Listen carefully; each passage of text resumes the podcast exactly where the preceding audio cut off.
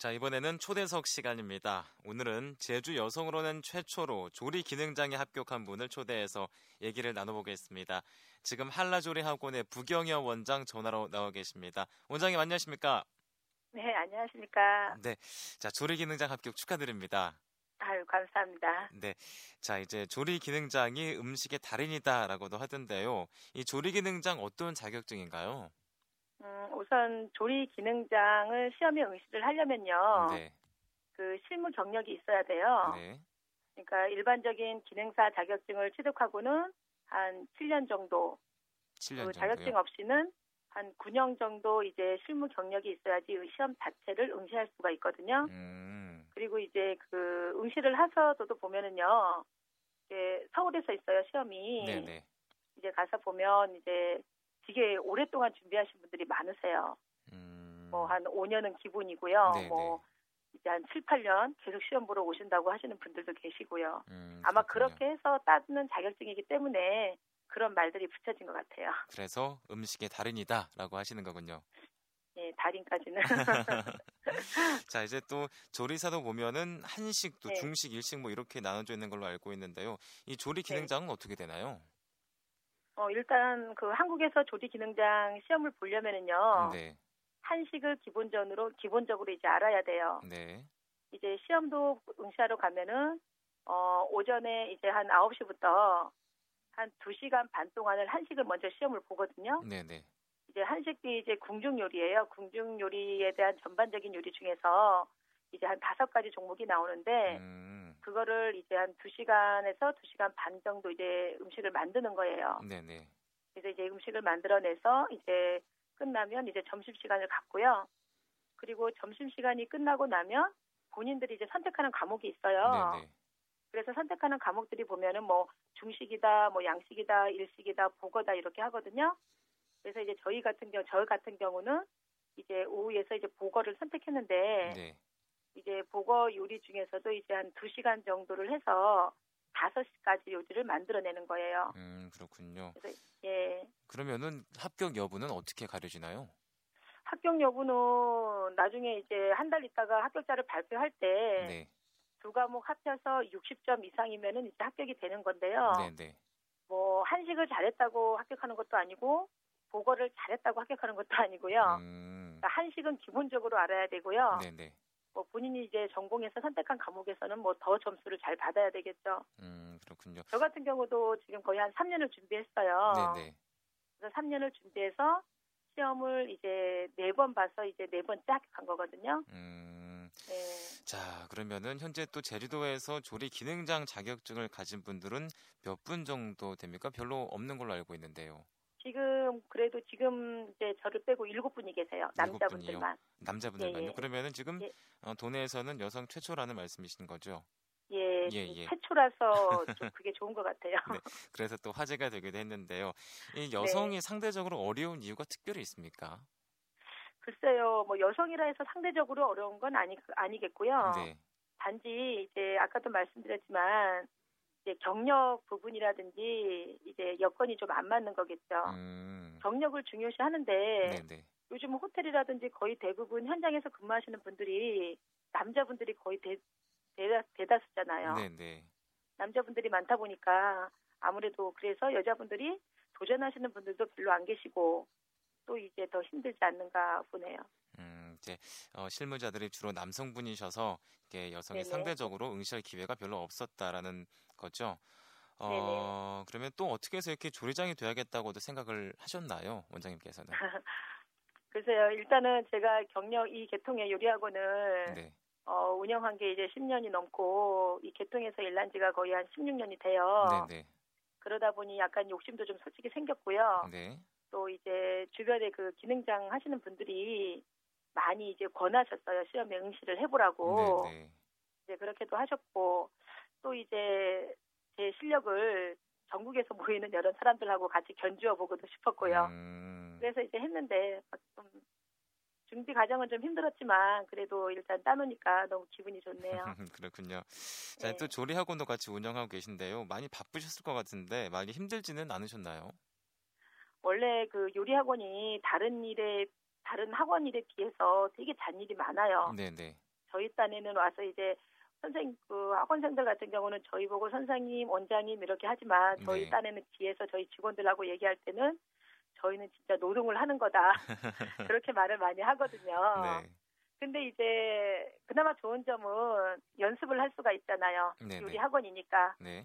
그래서 이제 뭐 여- 본인만 연습을 하려면 밤새면서도 할 수가 있는 음. 게 있기 때문에 아마 저도 이번에 시험 보기 전에 뭐 보거라든지 한식을 연습을 할 때 보통 이제 11시에 수업이 끝나요. 시험 때가. 네, 네. 저희 학원이 거의 11시에 끝나면 거의 이제 12시 1시까지 연습을 몇 여러 번 했었어요. 음, 그렇군요. 네. 아주 피나는 노력 끝에 이 조리 기능장에 합격이라는 쾌거를 이룰 수 있었다는 말씀 하시는 거군요. 자, 그렇게 또 이렇게 바쁘게 지나다 보면은 가정일에 소홀해지실 텐데 남편분께서는 뭐라고 하시던가요? 무조건 하라 그래요. 네, 뭐라고 안 해요. 그리고 이제 애들이 초등학생이기 때문에 네네. 이제 챙겨줘야 될 때잖아요. 네. 근데 이제 거의 이제 아침에 나와버리면 저녁이라든지 뭐 주말에 이제 애들 챙기는 것도 거의 아빠 남편 모시고요. 네. 이제 요리도 잘해요. 그래서 이제 매일매일 이제 애들 챙겨주고 하여튼 거의 대부분 다 남자가 남편이 하고요. 네. 그리고 이제 학원에서도 제가 하는 일을 많이 도와줘요. 음. 그리고 이번 기능장 시험 볼 때도 실은 너무 피곤하니까 시험을 그 포기하려고 했었어요. 보- 네, 보러 네. 가지 않으려고 네. 했는데 비행기표 미리 다 끊어놓고 그 전날부터 짐을 다 챙겨놓고 서울 가서 보거든요. 네, 네. 같이 갔었어요. 음, 아, 네. 그래서 옆에서 하룻밤을 자야 되기 때문에 네. 이제 매번 시험 볼 때마다 네번 시험 봤는데 네번갈 때마다 남편이 항상 같이 가서 저는 다섯 시간 동안 시험을 보고 네, 네. 남편은 밖에서 기도를 하고 기도를 음. 했는지 뭘 했는지 모르겠지만 그렇게 해가지고 했어요. 도와주지 않았더라면 뭐 중간에 포기했을 거예요. 음, 남편분께서 옆에서 아주 큰 힘이 되셨군요. 네. 자, 이제 그렇다면은 보통 저희가 계속 조리 기능장, 조리 기능장 지금 얘기를 나누고 있는데요. 보통 저희가 어, 알 때는 요리사와 조리사의 차이를 잘 인식을 못하는 경우가 많은데요. 이 요리사와 네. 조리사에 어떤 차이가 있는 겁니까? 어 저희가 이제 학원이다 보니까 이제 그런 질문을 많이 받아요. 네, 네.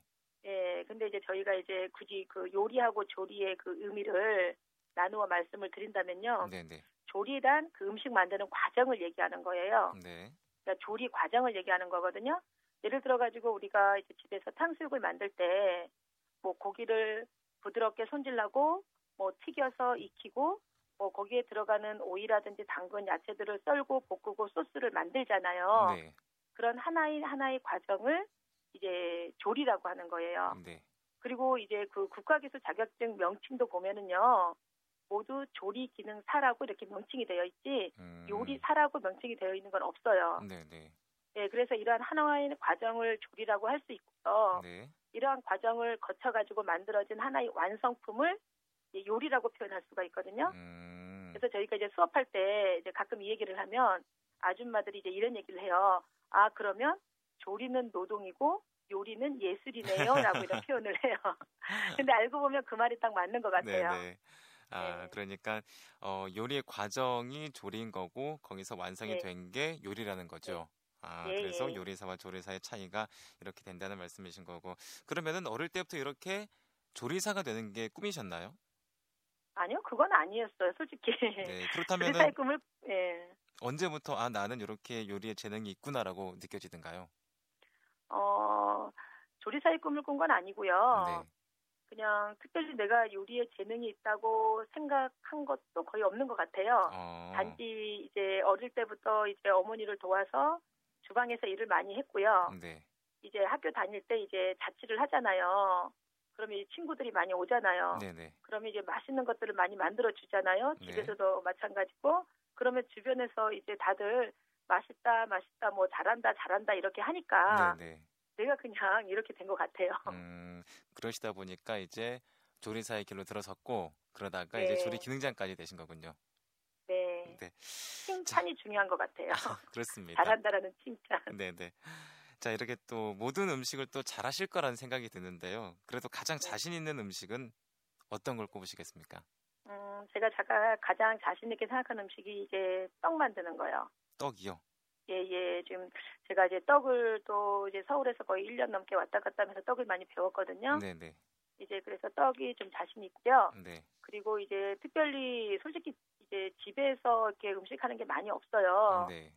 근데 이제 제사 명절은 꼭 제가 다 챙기거든요. 네. 그래서 제일 그 자신 있는 음식이 제사 명절 음식이요. 음, 그러면은 직접 그럼 떡도 만들어서 이렇게 차례 지낼 때 쓰시고 그러나요?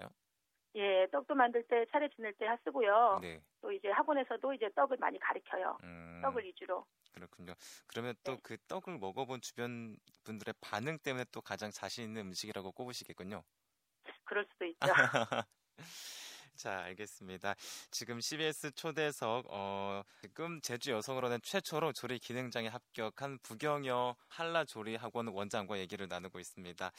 자, 원장님, 그 제주의 음식들이 또 다른 지역과 비교해서는 상당히 독특한 게 많지 않습니까? 네네. 네, 이 제주의 음식 가운데 내세울 만한 게 있다면 어떤 게 있겠습니까? 음, 많은데요. 네. 그 중에서도 이제 보면 이제 고등어 조림 이라든지 뭐 돼지고기 산적 같은 거 있죠. 네네. 그 다음에 이제 뭐 성게국 같은 것도 이제 되고요. 뭐 여러 가지가 있겠지만 거의 지금 제가 말씀드리는 지금 요 세 가지는요. 네. 저희가 요즘 이제 그 학원에서 결혼 이민자들 대상으로 수업을 하고 있어요. 네. 이제 한 36명 정도가 이제 수업을 받고 있는데 네. 거기에는 보면은 뭐 네팔, 뭐 필리핀, 뭐 러시아, 일본, 중국, 뭐 몽골, 뭐 베트남 이제 많아요. 다양한데 이제 그분들 대상으로 저희가 이제 이런 뭐 고등어 조림이라든지 돼지고기 산적이라든지 뭐 성게국이라든지 아니면 이제 뭐 국수 같은 거를 수업을 하거든요. 네네. 이제 그렇게 해보면 의외로 되게 조- 좋아들 하시더라고요. 음, 집에서도 많이들 먹고 있다고 하고 음, 또 배우고도 되게 싶어 하고 예 그래서 또 이제 이런 거는 이제 또 돼지고기 산적 같은 경우는 이제 많이 알아주고 그러니까 네네. 예 충분히 가능성이 있지 않을까 음, 그러면은 그런 분들이 이렇게 음식을 먹어보서 좋아하시기 때문에 세계화도 가능하다고 보시는 거군요. 그렇죠 그러니까 이제 세계화 시키기 위해서는 너무 예전 방식을 고집하지는 말고요 네. 이제 그 본질을 벗어나지 않는 한에서 약간 이제 퓨전화 시키면 뭐 충분히 가능하지 않을까요? 그러면은 이 부분과 관련해서 원장님도 어떤 포부를 갖고 계십니까? 뭐 아까도 말씀드렸지만 뭐 이제 그 결혼 이민자라든지 이제 그런 분들 대상으로 네. 이제 자꾸 이제 홍보를 하는 거죠. 음, 예. 그렇게 홍보를 하다 만들어 보면은 보고 예 네. 반응을 보고 음, 그러시군요. 자, 이렇게 또 조리 기능장이 되셨는데요. 학원에 많은 수강생들이 있, 지만 또 그분들이 원장님의 모습을 보고서 힘을 많이 얻고 또 꿈을 키울 것 같습니다. 이 그분들한테 어떤 얘기를 또 해주고, 싶- 어, 해주고 싶으신가요? 뭐든지 자신이 지금 이제 그 하고 있는 위치에서 앞을 보고요. 네. 그리고 항상 그 열심히 하라고 해요. 특히 이제 이 다른 일하고 같지 않고 이 요리라는 거는요. 그 마음이 없으면 안 되고 자기 이제 적성에 맞지 않으면 못하는 일이거든요. 네, 네. 그래서 이제 항상 그 최선을 다하라고 그거를 가장 많이 하고 있는 편이에요. 지금도. 음, 그렇군요. 알겠습니다. 자, 이제 마지막으로 앞으로 개인적인 소망이 있다면 이 시간 말씀해 주시죠. 어 제가 그 기능장애 합격할 수 있게끔요. 주위에서 많은 분들이 도와주셨거든요. 네. 어 이제 남편이라든지 뭐, 시- 뭐 가족들이라든지 아니면 이제 학원에 계신 선생님들 특히 이제 지금 제주도에서 이제 기능장으로 이렇게 활동하시는 분들이 저한테 이제 되게 많은 도움을 주셨어요. 네, 네. 그래서 이제 그 제주도 같은 경우는 어 이제 정보 수집 부분이라든지 그런 부분에서 되게 취약하거든요. 시험에 네. 이제 응시를 하려고 해도 네. 그래서 이제 도내에서 어, 기능장 시험에 준비하시는 분들 계시면 그 분들께 예, 제가 받은 도움을 많이 돌려드리고 싶어요. 네. 자, 오늘은 제주 여성으로는 최초로 조리 기능장에 합격한 한라조리 학원의 부경호 원장과 CBS 초대석에서 얘기를 나눠봤습니다. 많이 바쁘실 텐데 오늘 말씀 감사합니다. 네, 고맙습니다.